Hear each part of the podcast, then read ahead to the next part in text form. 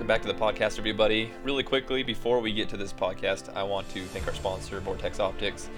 They, uh, they sponsor everything that we do here at eHunter. We're grateful for them and, and, the relationship that we have with them. I know I say it every single week, um, but they're amazing. I hope you guys are utilizing their stuff. If you guys have any questions, make sure and reach out, ask questions, let us know how we can help um, with anything as it relates to Vortex. Also, on the podcast for sponsorship this month, we have Grim Reaper Broadheads. Super excited to start using those. Archery start, season is starting soon, so if you're wondering what broadhead you should be using, um, give Grim Reaper a look. I don't think you'll be disappointed. They're uh, they're pretty amazing, and we got some great testimonials up on our social media about them. So check that out. So on today's podcast, I have Courtney Nally. He is a wildlife photographer, and um, he, he you've probably seen some of his pictures. We've shared a lot of his pictures, and they are pretty amazing. So if you haven't, check him out on Instagram. Uh, you can even go through our Instagram and you'll see a lot of his pictures that we've been able to reshare, repost of his. So Courtney's a great guy. He lives in Washington and he's surrounded by some amazing wildlife. So I'm super excited to have him on the podcast. Guys, before we get to that, remember subscribe to the podcast. Please share it around. And if you guys would, if you go on to like Apple Podcasts and leave us a review, uh, leave comments, that kind of stuff really helps us out as far as getting our podcast to the top of the list. So if you guys wouldn't mind doing that for us, we would greatly appreciate it. Thank you so much for your support of eHunter. And don't forget to check out the website ehunter.com. Check us out on social media, including TikTok now. So, all right, guys, without further ado, let's jump into the podcast with Courtney Nally. Hey guys, welcome back to the eHunter podcast. I've got a special guest on with us today. Um, my guest today is Courtney Nally. He's, um, you guys have probably seen a lot of his pictures on our website. Uh, well, I know you have. If you've been on eHunter, you've seen uh, pictures of his. If you've been on our social media platforms, we share a lot of his stuff uh, because it's pretty freaking amazing to be completely honest. So, so Courtney, welcome to uh, the eHunter podcast. How you doing, man? Doing good. I appreciate you having me on. Dude, I'm I'm excited for this. Um, love love what you do. Love the pictures that you take. I'm I'm a little bit of a, a wildlife picture junkie. I've got like seven or eight people that I'm like dedicated. Like I, I always like when I go into Instagram, I always look for your guys' stuff because I love those pictures. So um, if if anybody hasn't checked out Courtney's stuff, check it out. We'll we'll give his information out at the end of the of the podcast. But Courtney, before we get into it, if you wouldn't mind, uh, would you mind giving the the listeners a little introduction? Tell everybody who you are and, and what you do and things like that. Yeah, so I'm Courtney. I've done wildlife photography for about I'd say six seven years now. Realistically, got into it hard four years ago, where it took over pretty much everything I do. But yeah, I, am out of uh, Eastern Washington, Moxee, Washington, to be exact. And yeah, I just kind of do wildlife photography. I'm a licensed realtor here in Washington, so that's kind of what I do as a career. It gives me a little bit of a leeway to go travel and work from work remotely and get stuff done at the same time. Can't really show houses on the road, but get the paperwork done.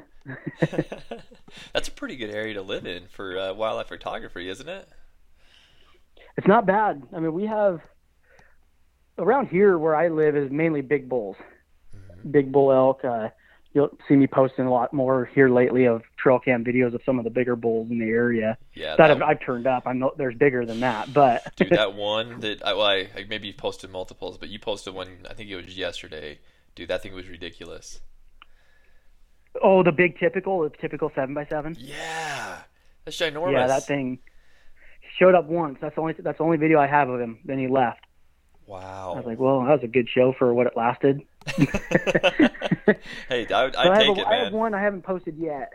Uh, he'll probably get posted after the season. We'll see. He's big. He's about 405, 410.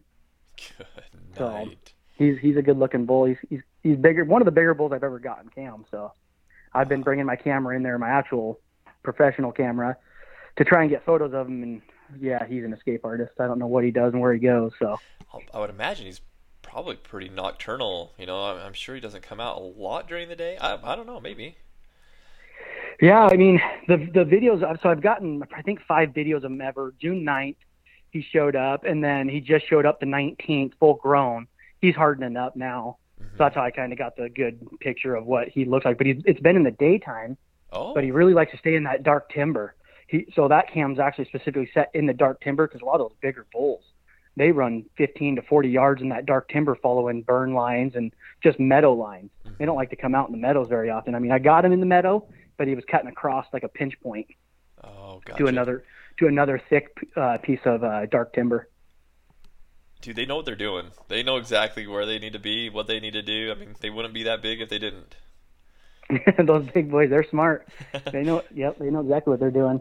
What other animals do you have up? I, I've I've never been. In, I've never actually even been to Washington State. I know. Oh, really? Yeah. so What other animals So- do you guys have up there? So we have pretty much everything. Mule deer up north, farther from me, about two and a half hours or so. We have the whitetail.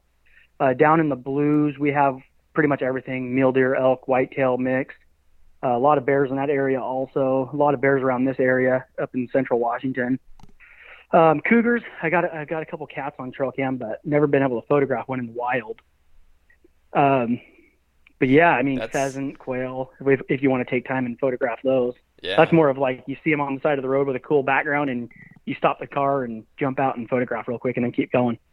Dude, when we try to find pictures for our articles and whatnot, mountain lion is the hardest animal to find pictures of. I mean, they are so elusive. I, I not many people get pictures of them. No, I mean you don't see wild photos of them. It's pretty rare. I mean, if they're treed, then that's a little bit different story. Which Right. I'd love to do that one day. But Hey, come on down, Um, man. I've got cousins that that tree tree cats all the time. You got to come down and take some pictures of them. Oh man, I'm gonna have to fly down there one of these days during the winter, Yeah, get some snow photos. dude, that'd be awesome. They're just they're just hard. They're I mean you just don't see them very often. Usually I will see a couple a year if I actually do shed hunting or if I run my cams early enough. You'll see them out wandering around, but just just not much. Yeah, I, I'll not like I'd like to. Yeah, see, I pick them up on trail camera. cameras a lot more than I ever see them. In the in fact, I've only seen just a few out actually out in the wild. Um, definitely couldn't get a picture of them, but yeah, I get them on my trail cameras. They come in uh, quite a bit on, and you know, I live in the desert, so there's there's quite a few of them. Yeah. Are they following like elk herds, deer herds out there, or what are they following out there? Uh, most of my cameras are set up on water, so they're coming in for water. Oh, gotcha. In, Yep. the desert, you know, because I'm sure up there where you're at, there's water everywhere. But in the desert, you know, there's only so many places they can come to get a drink, and so you'll set it up on a pond or a, a guzzler or spring somewhere, and um, Yep. You know, then they'll come into that water and get a drink. So you'll usually catch them there. Okay. Yeah, we have we have quite a bit of water, so they're mainly following the um, cows and calves around up here. Nice. Is when you'll catch them. They'll be in there in a big herd, and then 10, 5, 10 minutes later, you'll see them walking through. Dirty little buggers. Gosh. uh, that's awesome. Do you do you do a lot of traveling to take pictures?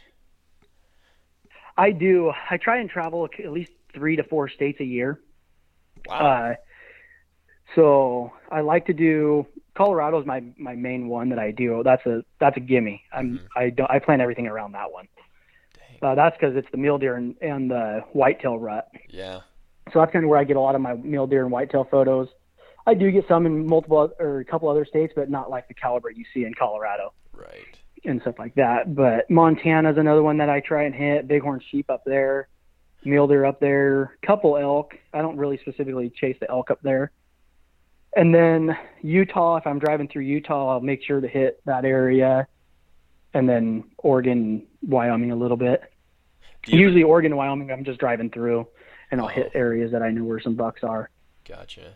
Do you ever go like east of Colorado and do like whitetail pictures out that way, or uh, turkeys or anything like that? I don't. So I do go a little ways east, probably two hours or so out of Denver, two and a half hours. Well, I'll go east, but I don't get way, way out there. So Gotcha. I, I wonder because you know I, I look at it like I said I look at a lot of photographers' pictures and I you know there's no way they're getting all those pictures in one state so I, I wondered if there was a lot of travel involved and, and is that like do you plan your vacations around that or is that like your wife knows that hey during uh, November I'm going to Colorado for the the deer rut yeah, so Colorado, she knows. That's a. She's like, I'm not planning anything up until Thanksgiving. I'll be home before the day before Thanksgiving is usually when I fly back, so I can be with the family and stuff for Thanksgiving. But other than that, uh, I usually take about a week, week and a half, to, and I'll fly. She'll actually drop me off at the airport, and then I'll fly out and rent a car, rent a SUV or a truck, depending on what the weather forecast is. Man. Um, but yeah, I mean, then a lot of the other times, so at least one trip a year, we'll do like a 10 day trip, sometimes 14, and we'll travel. We'll go up like north to like uh, Canada, or we'll go to Wyoming and stuff like that and spend two, 10 to 14 days or so traveling around together. So then she gets to go on a nice vacation every year with me. That'd be kind of fun. I think my wife would love that if if I put a camera in her hand and said, you know, we're gonna go take pictures of, of wildlife. I think she would be down for that. she probably would. The only thing is, there's one tip: is you gotta t- you gotta edit some of their photos to make them feel like they did something. I don't do that very often. I'm like, it's all about my photos. Yours can wait, and then I never get to them. That's awesome. That's actually honestly one of the biggest questions I had have for you tonight or today on this podcast is uh, the editing process. And and I was actually going to wait until after we already talked about it, but since you brought it up, if you don't mind, let's kind of dig into that a little bit because I, I can't imagine. Okay. I mean, I'm sure that you're, and we'll talk about your camera and and kind of what you do there. But I mean, the photos that you put like on social media, does that take? Does that require a lot of editing, or is that pretty raw? So they're actually most of them are pretty raw, unless I I've had to cut out like a small fence or something like a or like a wood fence or railroad tie uh-huh. if they're crossing through like some property. But a lot of them are pretty raw. I think I've only posted one where it was actually I had to kind of doctor the buck actually blended in with the background, so I pulled him. I did some pushing and pulling in the background and on the buck to really get him to pop out from the background. Uh huh. Um, that's a lot more work than I ever want to. For editing, I like to I like to get my photos done, and if I can edit them in two minutes, three minutes, I'm I'm happy. Oh wow. Okay, so it's not really it's not that bad per picture then, just a couple minutes. Yeah, I mean, because I try every shot that I take, I try and I used to not. I used to just click away and be like, I can edit later. Uh-huh. Now it's like I actually take my time. I set up the composition and the contrast, the background, uh, and really set my uh, subject apart from that background uh, to make him pop. And then that then it just creates a lot less editing in the long run. What uh, what program do you use to edit? I use Photoshop. That's I've tried Lightroom. I'm terrible at it. It's it's a lot more confusing. I know everybody that says Lightroom that does Lightroom, they're like the exact they say the same thing but for show Photoshop. Mm-hmm. But I learned on Photoshop. I just watched a bunch of YouTube videos till I learned the way I like to edit, and then I kind of made my own editing style. Gotcha. So that's what you kind of see, like when you're on social media, you'll see pictures of some of the same bucks, but they look completely different, and everybody has such a just a different editing style. Sometimes they're using uh, Photoshop, they're using different layers to push and pull, like the, the shadows, the backgrounds, and stuff like that. Also, mm-hmm. uh, removing some brush in front of them, and even just getting standing up, or even kneeling down, or even laying on your stomach can completely change a, a different composition and contrast of the photo from someone standing three, four, five feet away from you. Gotcha. Gosh, this is so, so complex. We're already, we're only like five minutes into this podcast, and you're already I know, complex right? on me. I... well, last year, me and my me and my buddy were shooting next to each other. I'm talking, we're standing two feet apart, pretty uh-huh. much shoulder to shoulder, photographing the same buck. And he's like, "Hey, there's there's a fence thing in the background." I'm like, "Well, lay on your stomach." So we're both sitting there laying on our stomach, and the fence is out. It just completely changed a different contrast of what it would look like if you had to edit a fence out and be almost eye level. I do like to be eye level with the wildlife, mm-hmm. if you can be. I mean, birds it's pretty hard, but right. Uh, bucks, bulls, bighorn sheep, if you can be eye level, but sometimes just changing, going dropping down to a knee, can completely change the foreground look of that animal and set yourself apart from what other people are taking at eye level and stuff like that. So like when you're then it makes on... it a lot easier for editing. Oh well, yeah, yeah, definitely. It's like when you're laying down on your stomach and stuff. Are you using a tripod to take these pictures? I mean, that, that that'd be kind of tough, wouldn't it? Yeah, I would. I actually take it off the tripod and lay down and just hand hold. Wow. And uh, sometimes you only you click off roughly four, five, six photos, and then you drop it down because when you're shooting a four, five hundred, six hundred millimeter lens, those things are heavy, six, seven, eight pounds. Yeah. So you can only hold them for so long up to your up your face before you're like, okay, I'm tired. or or if you're like me, you don't think and you hold your breath. So you're sitting there trying to almost passing out taking a picture of a deer. Well, that's what we do when we're you know laying down looking at a deer, we or an animal, we hold our breath like we're going to shoot it. So. Yeah, exactly. oh, that's awesome. I, I've always wondered how much editing goes into the the pictures. Uh, I'm actually looking at some of your pictures right now, and um, that's amazing. If that's just raw, a lot of raw footage, because some of these pictures, oh my gosh, are absolutely amazing. So let, us talk a little bit about your equipment. Um, I think that's okay. I, I, told people that I was going to be doing this podcast with you, and everybody's like, I, I said, what questions would you guys ask, or what would you be interested in? So many people want to know about equipment because I mean, there's there's a plethora of, of cameras out there. There's a plethora of, of lenses out there, and, and I know that all of them probably would work in different you know combinations. Um, but let's talk a little bit about like what you use, what you recommend, what you suggest. Uh, you know, maybe someone's getting into wildlife photography, what you would suggest. Um, let's just kind of talk through that. So let, us start with that.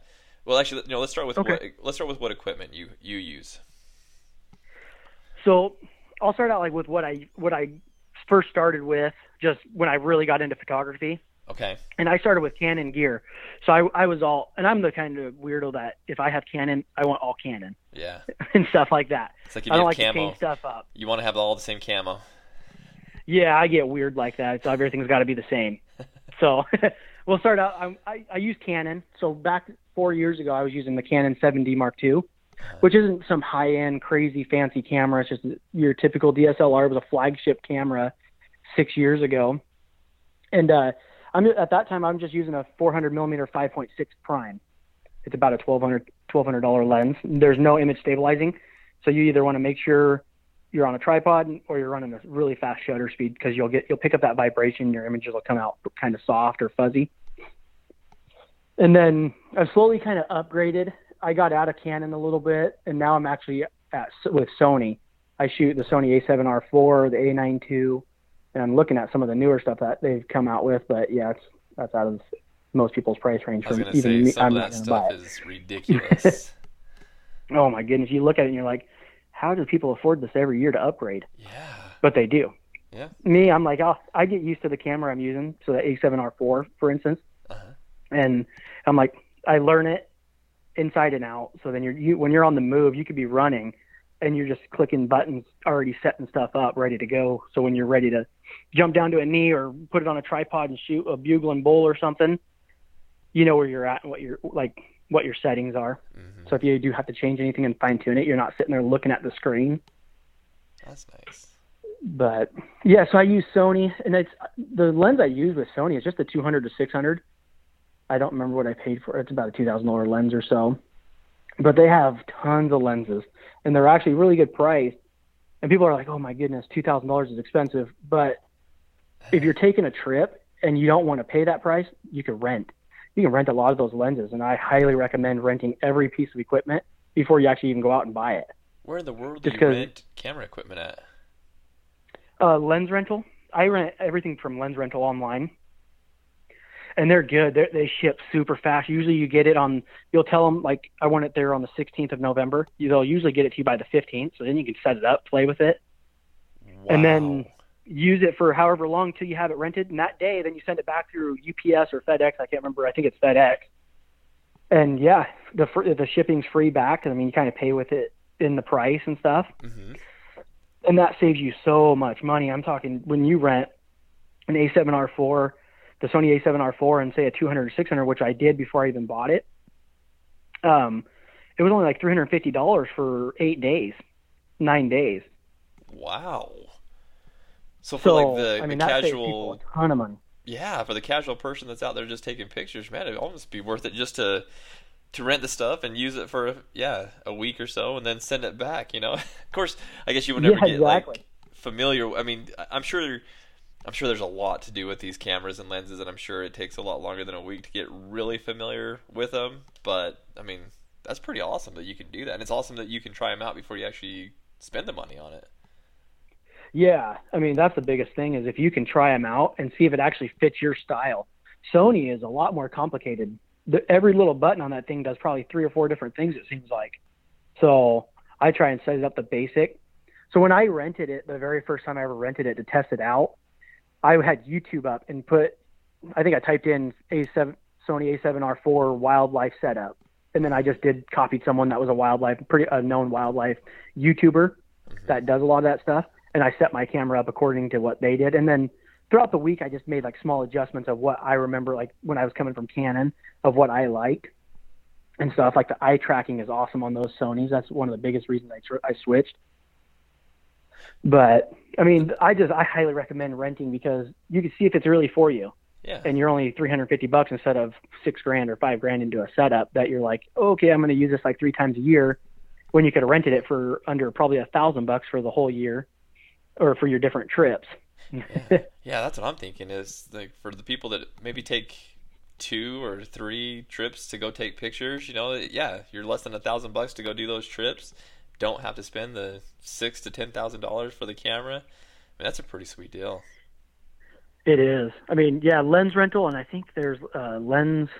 There's uh, lens borrow lenses or something is another one. I've never used them. I know they're pretty well known too, but I use lens rental. And the cool thing is, say you like that camera so much, well, at a at a used price, they will actually sell you that lens and that setup if they're ready to sell it. So you could end up just keeping it and saying, hey, just give them a call saying, hey, you know what, I like this setup. Can I buy it right now? Oh man, yeah, that's I mean, you are getting a used piece of equipment, but you used it, you tested it out, say for a week, it worked flawless. You absolutely love it. Then you could buy it for even a better price than buying something brand new. You might save 10, 15%, yeah, but uh, 10, 15% for the next trip, that's gas. Exactly. And it's something you've already gotten familiar with. You're already using it. You love it. Like you said, you've tested it out. You know that it works well. There's no problems with it. I mean, Yep. yeah, that's pretty sweet And the, deal. they're they're su- um, when they go through and they they'll grade like the cameras or say the lens you want to buy a lens from them that's used they'll grade it say an eight plus and they're pretty conservative so when you get an eight plus that's that's like uh, good condition Uh-huh. it's actually like great condition there might be one little tiny nick of the paint on the lens and that's it so it's like holy smokes that's and you just got it for a cheaper price Yeah. so they're pretty well taken care of. They go through them really good. But they sell through Lens Rental sells uh, through Lens Authority. So if you go to Lens Authority, that's their page where they sell everything. gotcha. And I've bought tripods from them, Gitzos and Induro. Uh, I think it's an Induro tripod. I think that's what my one of my tripods are. And I bought that for I think fifty percent off, and it was mint condition. Wow. So I didn't even know about this website, so I'm I'm like geeking out right now. I'm, yeah, I'm- you're gonna have to like I'm- put a link on there. Yeah, I, in fact, that's a good idea, Courtney. I'm gonna put that. I'll put a link in the show notes to this website. I'm actually looking at it right now, and I'm geeking out on it because I'm gonna get me a camera coming. Like? I'm gonna rent this. Yeah. So, like, if someone's wanting to get into it now, like you said, you, you talked about what you you bought and how, what you got into it. Like, if someone wanting to get into to wildlife photography, photography. Wow, if I can say it, photography right now. um, like, what would you recommend that someone someone use? So I get that question a ton on social media, mainly Instagram. Uh-huh. of what what do I use or what do I recommend. And I recommend I just kind of say like, hey, what have you kind of used in the past? Because maybe it, all they really want is a point point and shoot camera. Uh-huh. Uh, maybe they need something a little bit bigger, that a little bit more reach and stuff like that. So I kind of I'll recommend certain like brands like so if they like if they like Sony, I'll go to like the Sony A6400. That's an incredible starter camera. Nothing too crazy fancy on it. It's light, it's small, it's compact, and you still got a lot of the features that all the newer cameras have. It doesn't have like the crazy megapixels and stuff like that, but realistically, it's not needed. If you're getting started out, you want something that you're not going to be like overcomplicated and be like, okay, this isn't fun. This is way too much work. You're going to want something a little bit more basic, and that's why Canon and Nikon are a lot more basic cameras. There's not a bunch of stuff into them. So you got the uh, Canon A7 or not the A7, you said Sony, the Canon 7D Mark II, uh, and stuff like that. I'm trying to think of the other T7, the T7i, I think is what it is. That's Yeah. another great camera to start with. I mean, those, and those are like like starting at the bottom. Those are six, seven, eight hundred dollar cameras, but they do a lot. They do a lot more than they probably should for that price. Yeah. So you're Those- getting actually a pretty good bang for your buck. And they they're DSLR, do picture, video, and all that stuff too, right? Yeah. Yep. Okay. And I think the the A7s they they have like the flip screens I think on those. I mean they're, they're pretty they're nice. They're nice setups, and though that's another one I highly recommend. It's got 24 megapixels.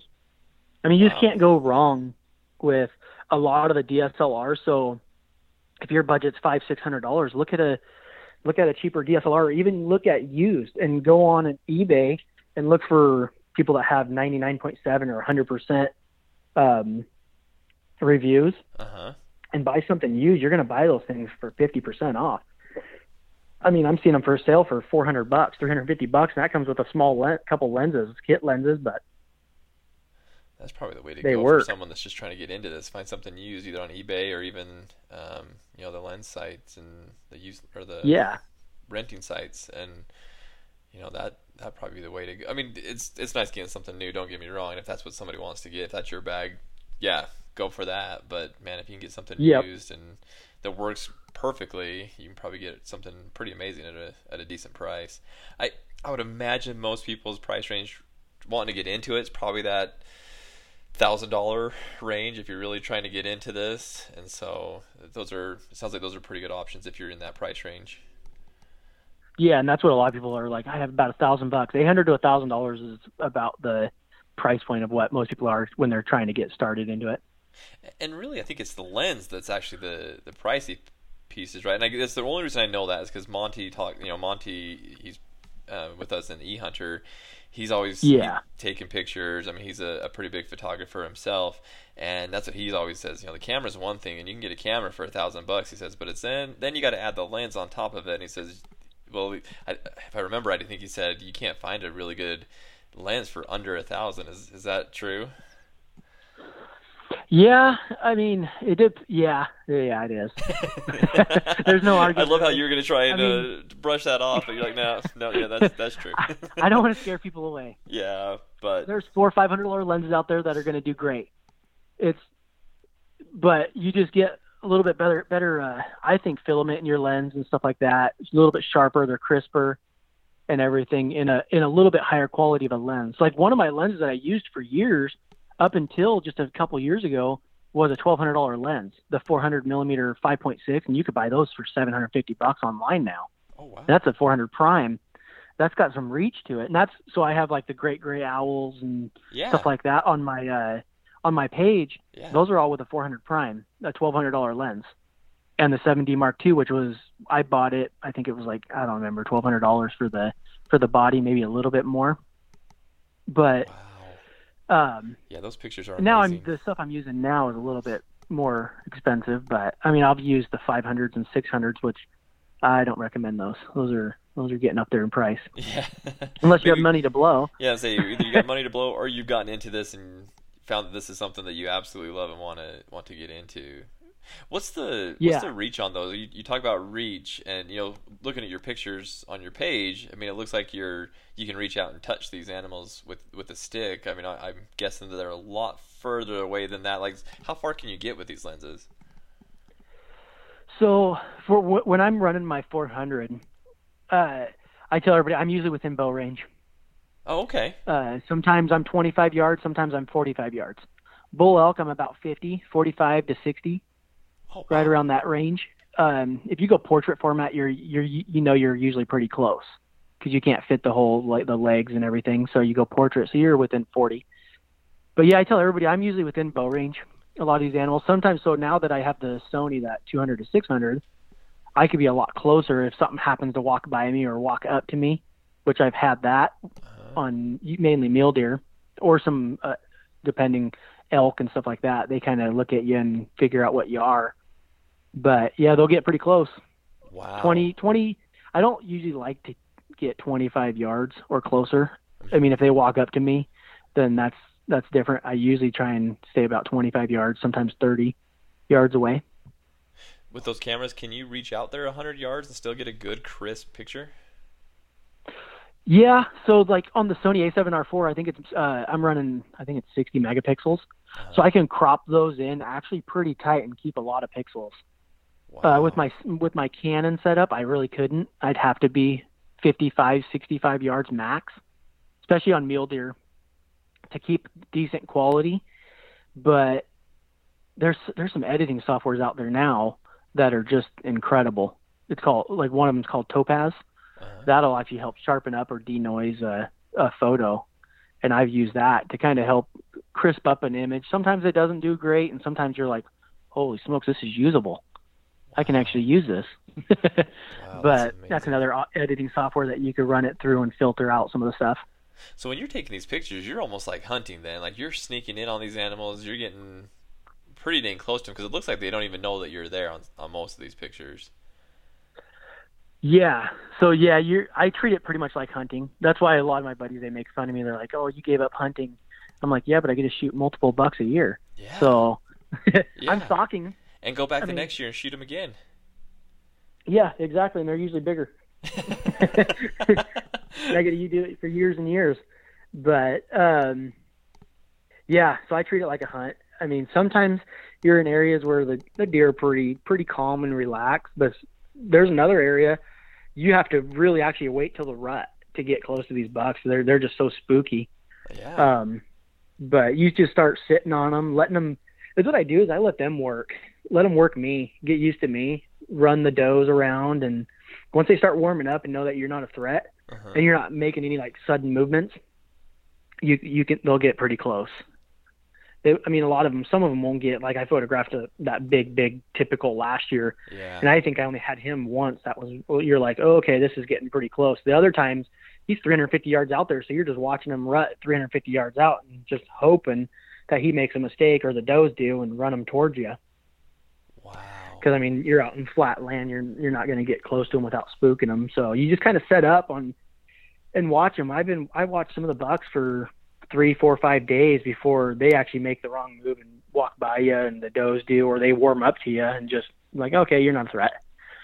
So Like bighorns, like I've never gotten that close to bighorns like you had. Like some of these pictures, if you're 50 yards on some of these pictures with bighorns, man, you got to be pretty sneaky. yes, some of the bighorns, if you they you really have to let those warm up to you. They get uh, they get kind of they're big. Yeah. they're a lot bigger than they look like. And sometimes in person, you're like, holy smokes, that's a big animal. Yeah. But I was photographing bighorn sheep. I think it was four years ago, three years ago, up in uh, northern Montana, and they're pretty relaxed up there. They're not hunted really and stuff, so we were photographing them. And you can, if you just sit, they'll kind of rut around you and hang around and feed, and then they'll go and rut, headbutt, and you just let them do what they're going to do. You just kind of let them work you. But I was sitting below seven or eight of them. Just I was just peeking up and over the rocks, getting a mainly getting a good angle Yeah. and I didn't see that there was a giant laying on his horns in the background. And finally, my wife was like, "Hey, there's a big buck over here." Like she glassed up, and it was kind of walking up the ridge towards us, and I was like, "Okay, let's go set up on it." And it was a 175 typical or so. Uh huh. So we set up on it and got some quick photos, and then he boogied out. Once he actually seen us about 35 yards, 40 yards away, he boogied out, and then we came up and over on top of these the rams. Oh my goodness! When that ram picked his head up and looked at us, I couldn't believe it. I was like, "You were that big, sitting there the whole time?" Wow. and then I'm just filling up cars, just click, click, click, click, click, oh yeah. back to back. I'm like, I told myself I wasn't gonna do this. Dude, I I turn into like a tourist, man. I'd be dead as fast as my finger could go, and hopefully it's probably even set up for bursts, do like three bursts, and I'd be taking pictures like nobody's business. Oh man, I, I do the same thing. I tell myself every year I'm not gonna not gonna take 100 pictures of the same exact position. Yeah, until you see a giant ram or mm-hmm. or muley, Yeah. and you're like, sorry, but I'm getting every inch that you turn. I was gonna say every, uh, you know, I'm that way even with my phone. Like we were hunting in Colorado last year, and I was watching some uh, this big uh, bull moose, biggest bull, biggest moose I've seen in Colorado, and and actually even like pictures and whatnot. He was huge. Um, I wish I had your camera at the time.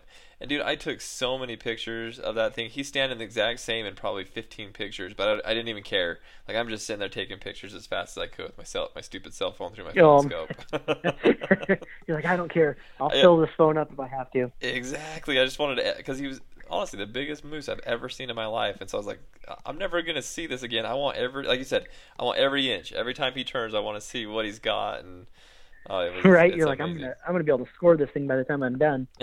exactly. Yeah, I'd go through uh, memory cards uh, pretty quickly. I bet you do too. I'll bet you fill up some fill up some SD cards pretty quickly. Oh man, yeah, I do. I have a problem. Is that what your wife? I can't keep my finger off the shutter. I wish. I wish. So- So I bring an external hard drive, oh. and I have to clear my card every day. So when I was in Colorado, I, I drove back into Denver and stayed at my buddy's house, and there was two things I left in the car: my headphones and my SD card case. And I must have forgot to close the door or lock the door that night, and they got I got broke into. Oh so- no. thank goodness I had my external hard drive, so I had to clear my card every. I think I think at lunch every day I had to clear a 128 gigabyte card because you're just shooting Holy away. I mean, Courtney, especially when the weather comes. Oh, it's terrible. I got a terrible problem. Yeah, you do. I, we might have to send you to AA. My goodness. I know. but then you stand next to guys like I don't. You've probably heard of Bill Allard, Oh yeah. and oh man, you should hear his camera. You're like, man, you're gonna burn that. Is that thing on fire? I thought you- I shot a lot.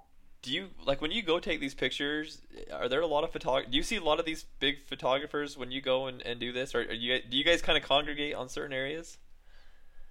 So sometimes we do, and we'll or we'll plan to meet up. Like, hey, we got word of a of a good buck. Let's let's check it out, and we'll meet up. But a lot of times we'll miss each other by two, three, four days and Ah. stuff. Like, so I'll see Bill maybe once every two, three years. Uh huh. Uh, Jason, which is Untamed Images, I see same thing about every two every other year, and stuff like that. So we don't see each other a whole lot, but a lot of times, not a lot of times, sometimes we're in the same general area. Big bucks move through an area and stuff like that. They always kind of rut in the same same ridges and same area, so you kind of go and check them out. And I've gone in there and I've gotten one photo, like I think it was two years ago. People were photographing a big buck, and I think I got one photo of him. I seen him one time, and it was like 150 yards out. It didn't even, and I just did it for documentation to say, hey, I seen it at least. Uh huh. Wow. so sometimes you, I don't see the bucks that some of these other guys see, and and vice we're versa, I'm sometimes we'll go there at different times a year, or sometimes we'll make a certain trip, like a special trip, just to photograph like the big bulls in Colorado and stuff. Sometimes we'll make a trip down there. Yeah. Yeah, I um, we were up in Rocky Mountain National Park last year. Was it last year or two years ago during the rut? And that, there's that famous bull that's up there. I think they call him Bruno or Bruno, yeah, yeah. Yep. And we're so I'm you know we're we're parked on the side of the road. and We're lined up there with cars after car, and I look down there and there's just all these wildlife photographers with their big cameras and big lenses. Heck, you could have even been there. I don't even know, but yeah, I know Lauren with uh, Good Bull. Uh, he was he was Yep. there that day, but um, I mean there were so many. I was like, I wonder if these guys like communicate with each other and say, hey, here's this big bull. You need to come check this out, or or maybe like, hey, I saw this guy this year. He might be there next year. We got to go check him out, kind of a thing. So I wondered if you guys had some communication there. Yeah, sometimes we'll keep in contact. Bruno, he's pretty well known, so everybody. I haven't photographed him in four years. Oh wow. Uh, he had his broken two, so I haven't photographed elk actually in I think three and a half, three years. I went to Alberta, Canada, and photographed the elk rut, and oh my goodness, that's a blast. That's oh, a must do for everybody. that There's a there's some big bulls there. Oh man, you have a lot of those pictures up on your page. I do. A lot of those ones that are like some of the recent ones I posted are like with the the breath and stuff like that. Uh huh. Uh, the not the the more non-typical bulls are usually from Canada that I photographed, Okay. and it's only a 12-hour drive, 11 and out, 11 and a half hour drive for me to start Jeez. getting into those big bulls. But those bulls, they're they're a little bit more aggressive up there. I don't know what they do to them up there in Canada, but man, there can, there's some mean bulls up there. Yeah, that one. You really got to watch. You got to watch their ears and their posture. If they start swaying a little bit, time to back up. You're a little close. That one where that guy's uh, bugling and you can see the breath coming out of him. I mean, that's such a sweet shot. Gosh, I love it. Yeah, that was a cool bull. That one, was, I think that was the most the bull I photographed the most. Well, he There was another one that had two flyers, double flyers, and stuff, and he, I photographed him for a day. I didn't see him every day, but the one with the one single flyer, I think that's the one that you're talking about with the breath. Yeah, yeah, I photographed him. I think every every day at least. yeah. You've got you've got quite a few pictures up of him. He's, I mean, he's so cool because he's like he's really dark antlered, and then he's got the you know the really white tips, and so I mean, just a really cool Yeah. looking bull. Man. Um. So that's a trip everybody should do. Yeah, yeah, that really is. I, I think there's a few trips everybody. In fact, I think I need to go with you on these trips and make sure I have a tag in my pocket. That way you can shoot them with the camera, and then I. I I always say I, I need to follow a wildlife photographer around because you guys seem to find the biggest animals anybody can find. I don't know how you guys do it. we find some pretty good ones. Yeah, I, I think you... that dropper is one of the bigger ones I've ever photographed, and then Double D from uh, Utah, Salt Lake, was oh, one yeah. of the other bigger ones that I photographed. Yeah, he was a big buck. Do you go to uh, Antelope Island frequently? I haven't been there. I went there two years ago. I photographed that buck that they call Limpy. Uh huh. I photographed him two years ago over there. I had, I was actually driving back from a hunt in Colorado, and uh, I was like, told my buddy, I was like, hey, we got to hit Antelope Island for two hours. Give me two hours. Yeah. I want to try and find this one single buck, and it was Limpy, that one that has trash on each side, yeah. all over the place. So it was probably an hour into driving around, glassing and glassing and glassing, and all of a sudden I'm like, there he is. He's about a thousand yards out. Jeez. So I, me and my buddy, we took off running across the sagebrush and stuff like that, and we ended up catching him. Uh, walking, sorry, walking right at us about I think he was about 60 yards facing right at me. And all of a sudden after that fog set in and I never seen him again. Wow. So I got the got one shot of him that that was actually a pretty decent shot and never seen him again and went home. Drove the 12, 12 hours home. hey, it was worth it though for the one shot though. I mean, oh, it was. He's a beast. I was so excited.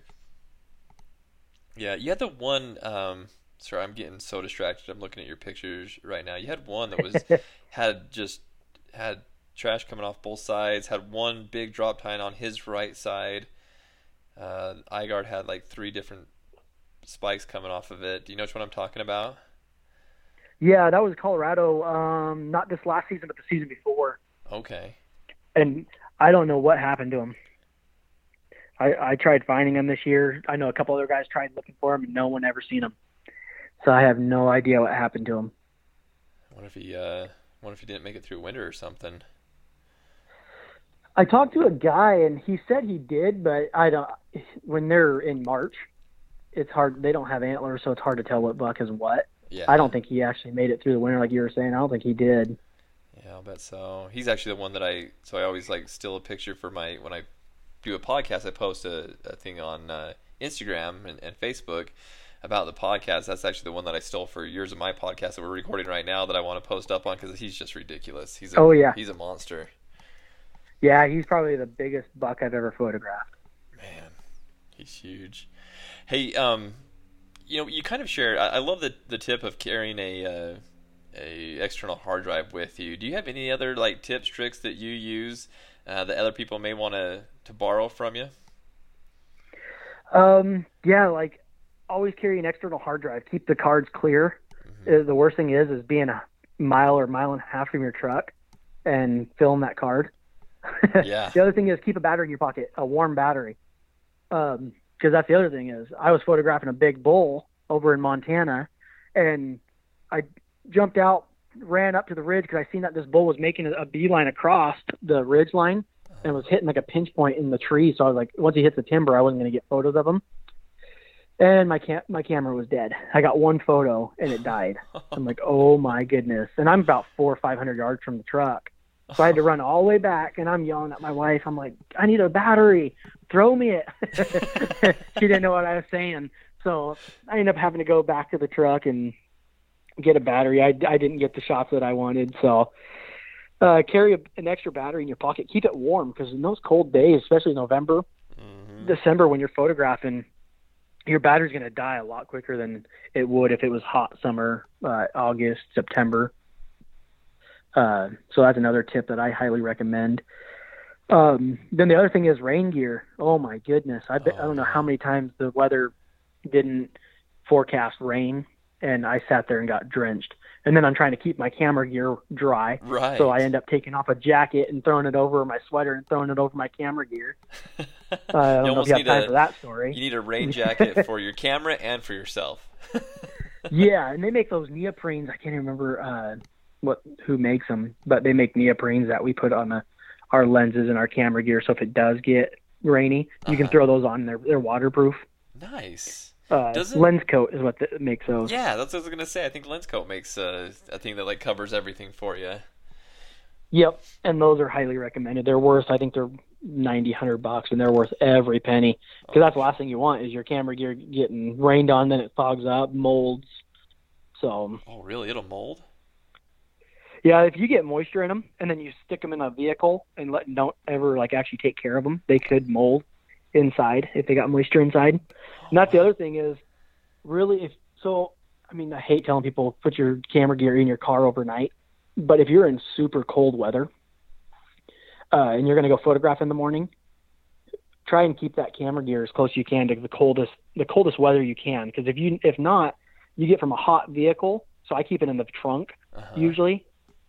Uh, if you're in a hot vehicle and you jump out to shoot with your camera, it's going to fog up. there goes your shot opportunity. Good point. That's another thing is you just got to be careful. And then so if you're shooting, say, so a lot of the times, uh, another thing is another tip is a lot of these wildlife they'll run once you get out. So shoot from shooting from a car, like your window or something like that. But that comes with if it's cold outside, turn the cold air on in your car.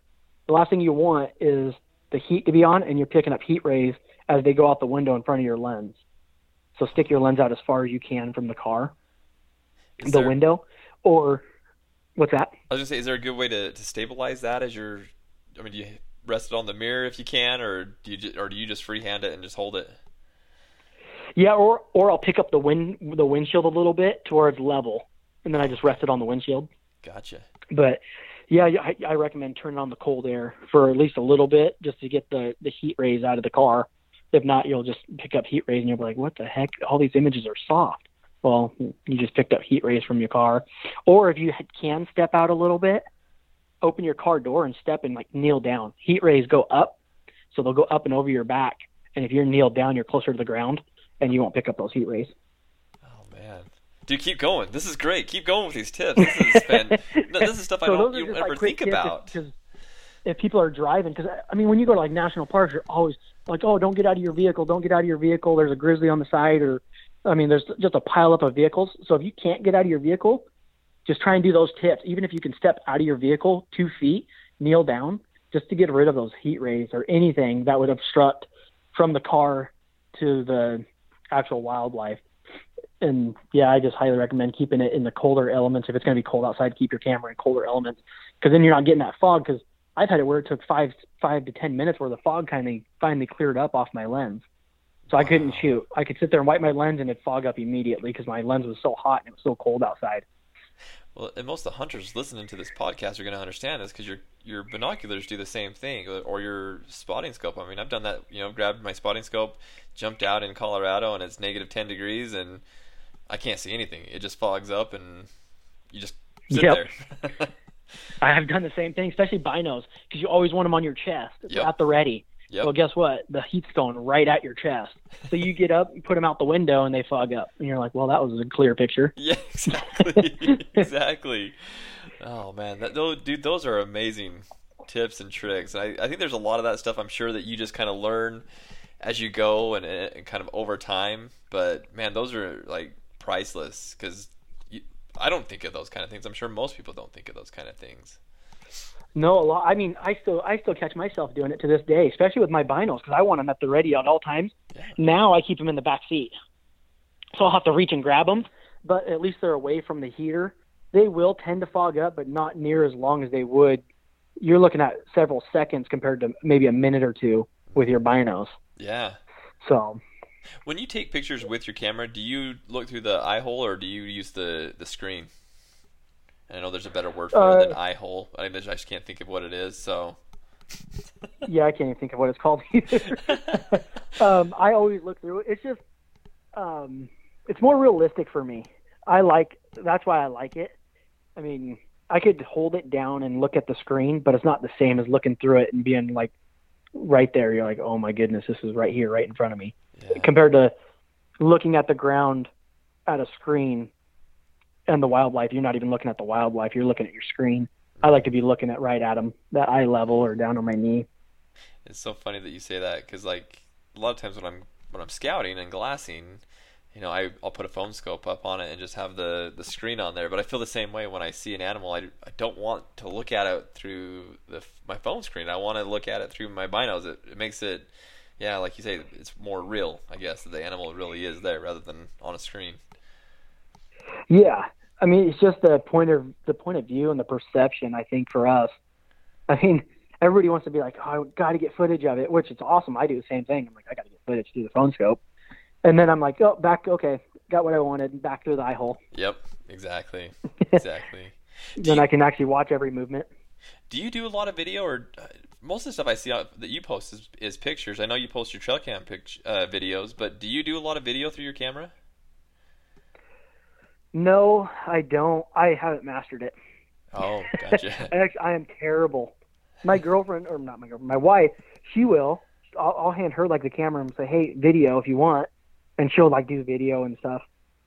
But uh, I'm just terrible at it. I'll start. I'll be like, "Well, great, I just got that on video, but I can't. I can't do anything with it." I'm well, like, that would have been an awesome still. They take amazing video, don't they? Those DSLRs do a pretty good job videoing, don't they? Yeah, they they do. I'm not very good at it. I'm shaky, and like on the Sony, it zooms in like ten times, so you get that sharpness. Uh-huh. And I'm like, okay, I'm looking inside this deer's ear. now, how do I unzoom this thing so I can actually see what I'm recording? Which once you start push record, then it records. But I'm just terrible at it. I always tell myself I'm going to record. I'm going to make like a three minute promo, like cool, just a cool, fun video yeah. for people to check out.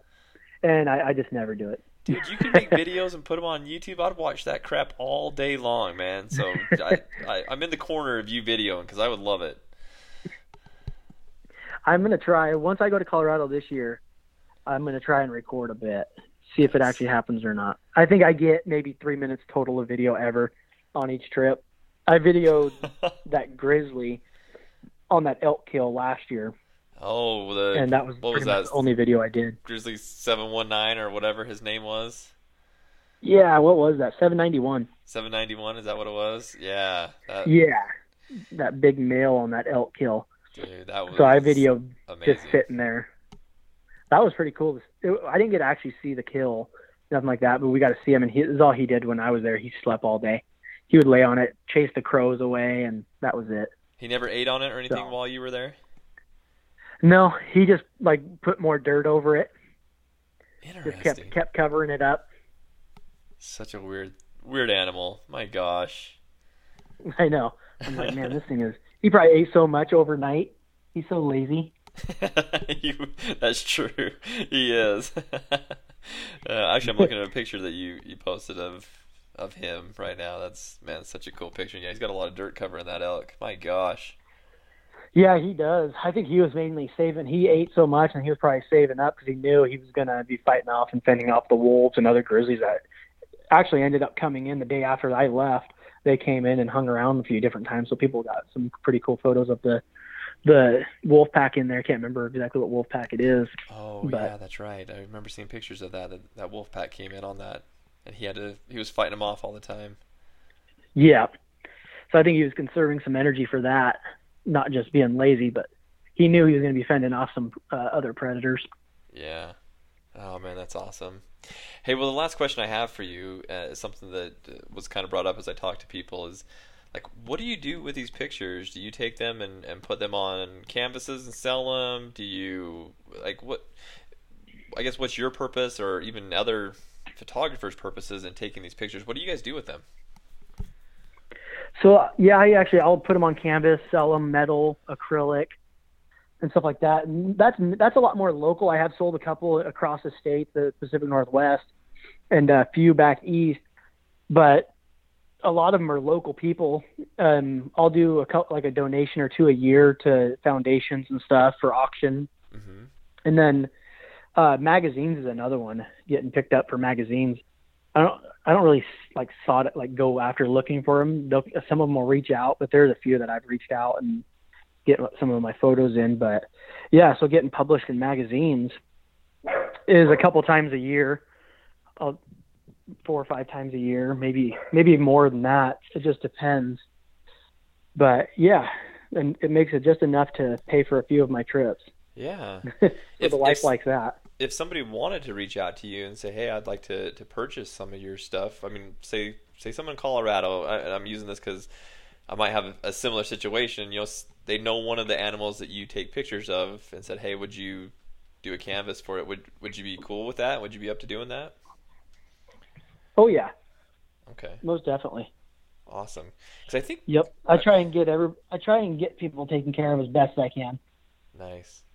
Well, I have I, in my office. I this is totally on a personal level. No one, everyone listening doesn't doesn't even care about this. But like in my office, I have canvases of different, um, you know, wildlife. But it's not really personal to me. But if it was something of yours, I think that would be really cool, and I'm sure everybody else would be that same way. And so, Oh, that'd be awesome. yeah, I'm I'm personally gonna have to have you hook me up with some some pictures uh, for my office walls. But I, I think it'd be cool for. I, I know there's going to be a lot of people listening to this that you know are, are interested in having stuff of yours on their wall as well. So I, if you're okay with it, I think it'd be cool if people could reach out and get that stuff from you. Oh yeah, and I appreciate it.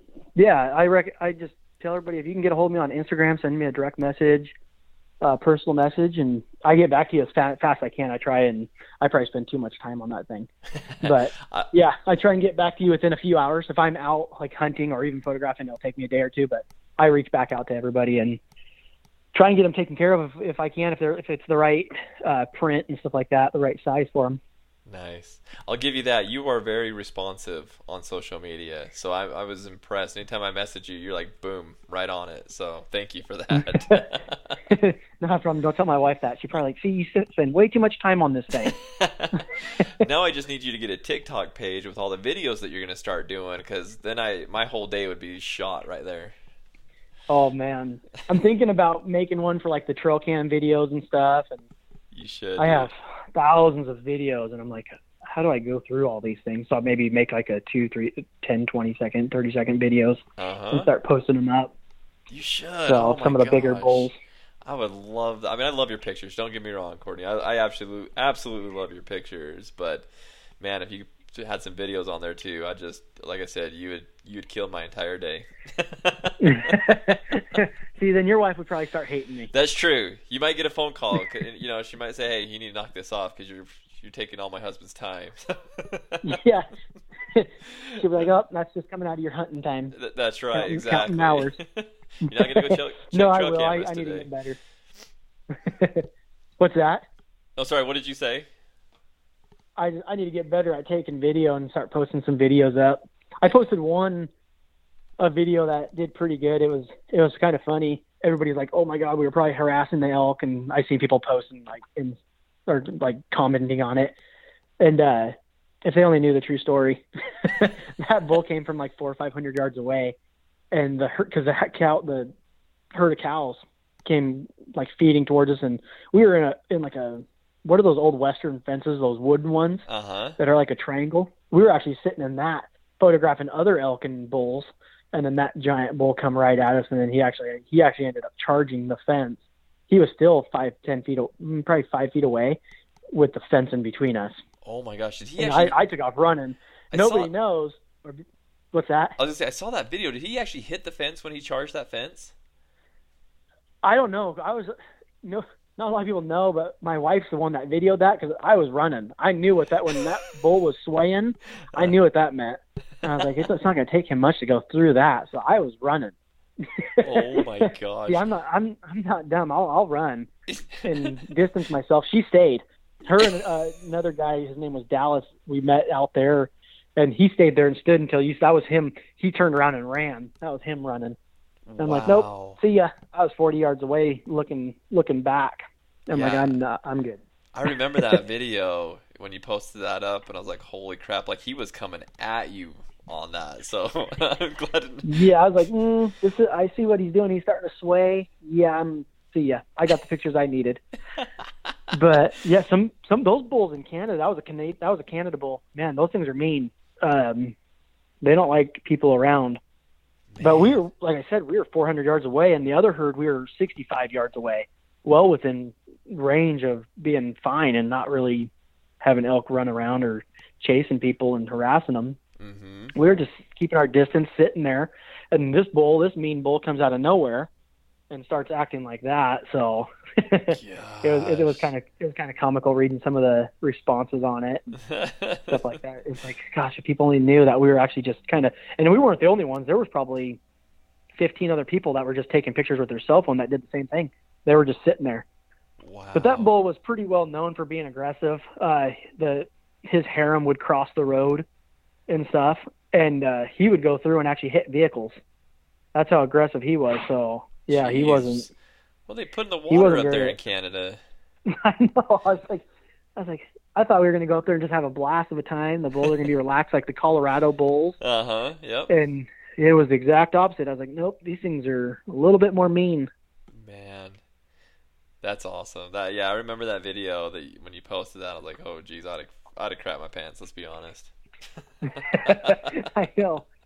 Oh, But yeah, I'm gonna, I should take more video. A lot of them are cell phone videos, just because I'm usually taking stills with my camera. But this year, I should really break down and take some video with the 4K and stuff. Yeah, yeah. Well, I'm, I'm in the corner of that. Like I said, I love your your photos, and don't get me wrong, I I spend probably more time than I better admit on this podcast uh, looking at, at your pictures. But uh, man, if you had videos on top of that, gosh, I'd be I'd be lost. So, oh shoot. Well, Courtney, I appreciate You're not you. the only one that asked that. Oh, good, good. I'm glad that uh, I'm glad there's other people that, that feel the same way I do. Like I said, if you if you made a YouTube video, oh my goodness gracious, I'd be I'd be lost. So, Oh man, Uh, I will. I'll, I'll make one this year and we'll post it up. nice, nice.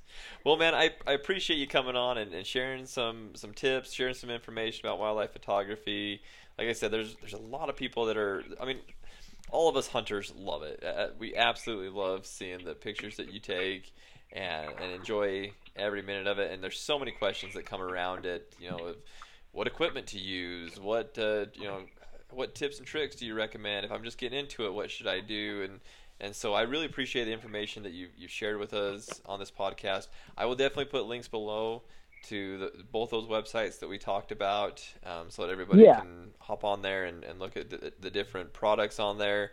Um, and then, um, yeah, just just appreciate you taking the time to, to share any of the all this information uh, with us. Before we go, though, um, if you wouldn't mind, uh, if you, if you'd share like your Instagram handle, Facebook page, so that people can reach out and get a hold of you. Yeah. So my Instagram is Courtney Nally Photography. There's no U in the Courtney. That's where everybody makes like gets it messed up. and my Facebook is just Courtney Nally. You can reach out to me on both. Uh, Instagram, I'm usually a little bit more responsive. Spend a little bit more time on there. Uh, but even if you see me out in the field, feel free to come up, ask what I use, ask me any question. I tell everybody ask. It's better to ask than trial and error Yep. we've already done that. we've gone through it, so we can try and give you the best knowledge from past experience. So, I mean, and I'm just not just me. You could reach out to any of the photographers. Most of them will let you know what they're using and how to use it, or give you some tips and tricks that they use for different kinds of uh, wildlife. I mean, if you're a birder, reach out to birding forums and stuff like that. But yeah, if you want to get a hold of me, just Instagram, Facebook, direct message me, personal message me or even in the field, like I said, I'm a nice guy. Yeah. I don't bite. Courtney's awesome. He he is. There's a reason that he's on this podcast tonight because he's he is very open and um, will answer any questions that you have. I mean, we we've worked with Courtney for a long time, and both you know with E Hunter and then also with the the Winter Range Foundation, and so uh, he's a, a wealth of information. And yeah, he's a good guy. Don't don't be too too afraid to to ask questions, and you may regret that, Courtney, because now you might have people blowing up your, your DMs. But um, hey, if you see me cancel it, then you know what happened. yep, exactly. I'm just kidding. We'll, we'll blame E Feel Hunter for that. oh shoot! Well, cool, man. Well, I'll let you back to your to your family and, and everything that's going on there back at home. But again, I appreciate you uh, you jumping on recording this with me. Yeah, anytime. I appreciate you reaching out, and getting me on the podcast. That was awesome. I Let's, appreciate uh, it. Let's do this again soon, okay? Definitely, let's do it after the season. Yeah, They'll have some new big deer.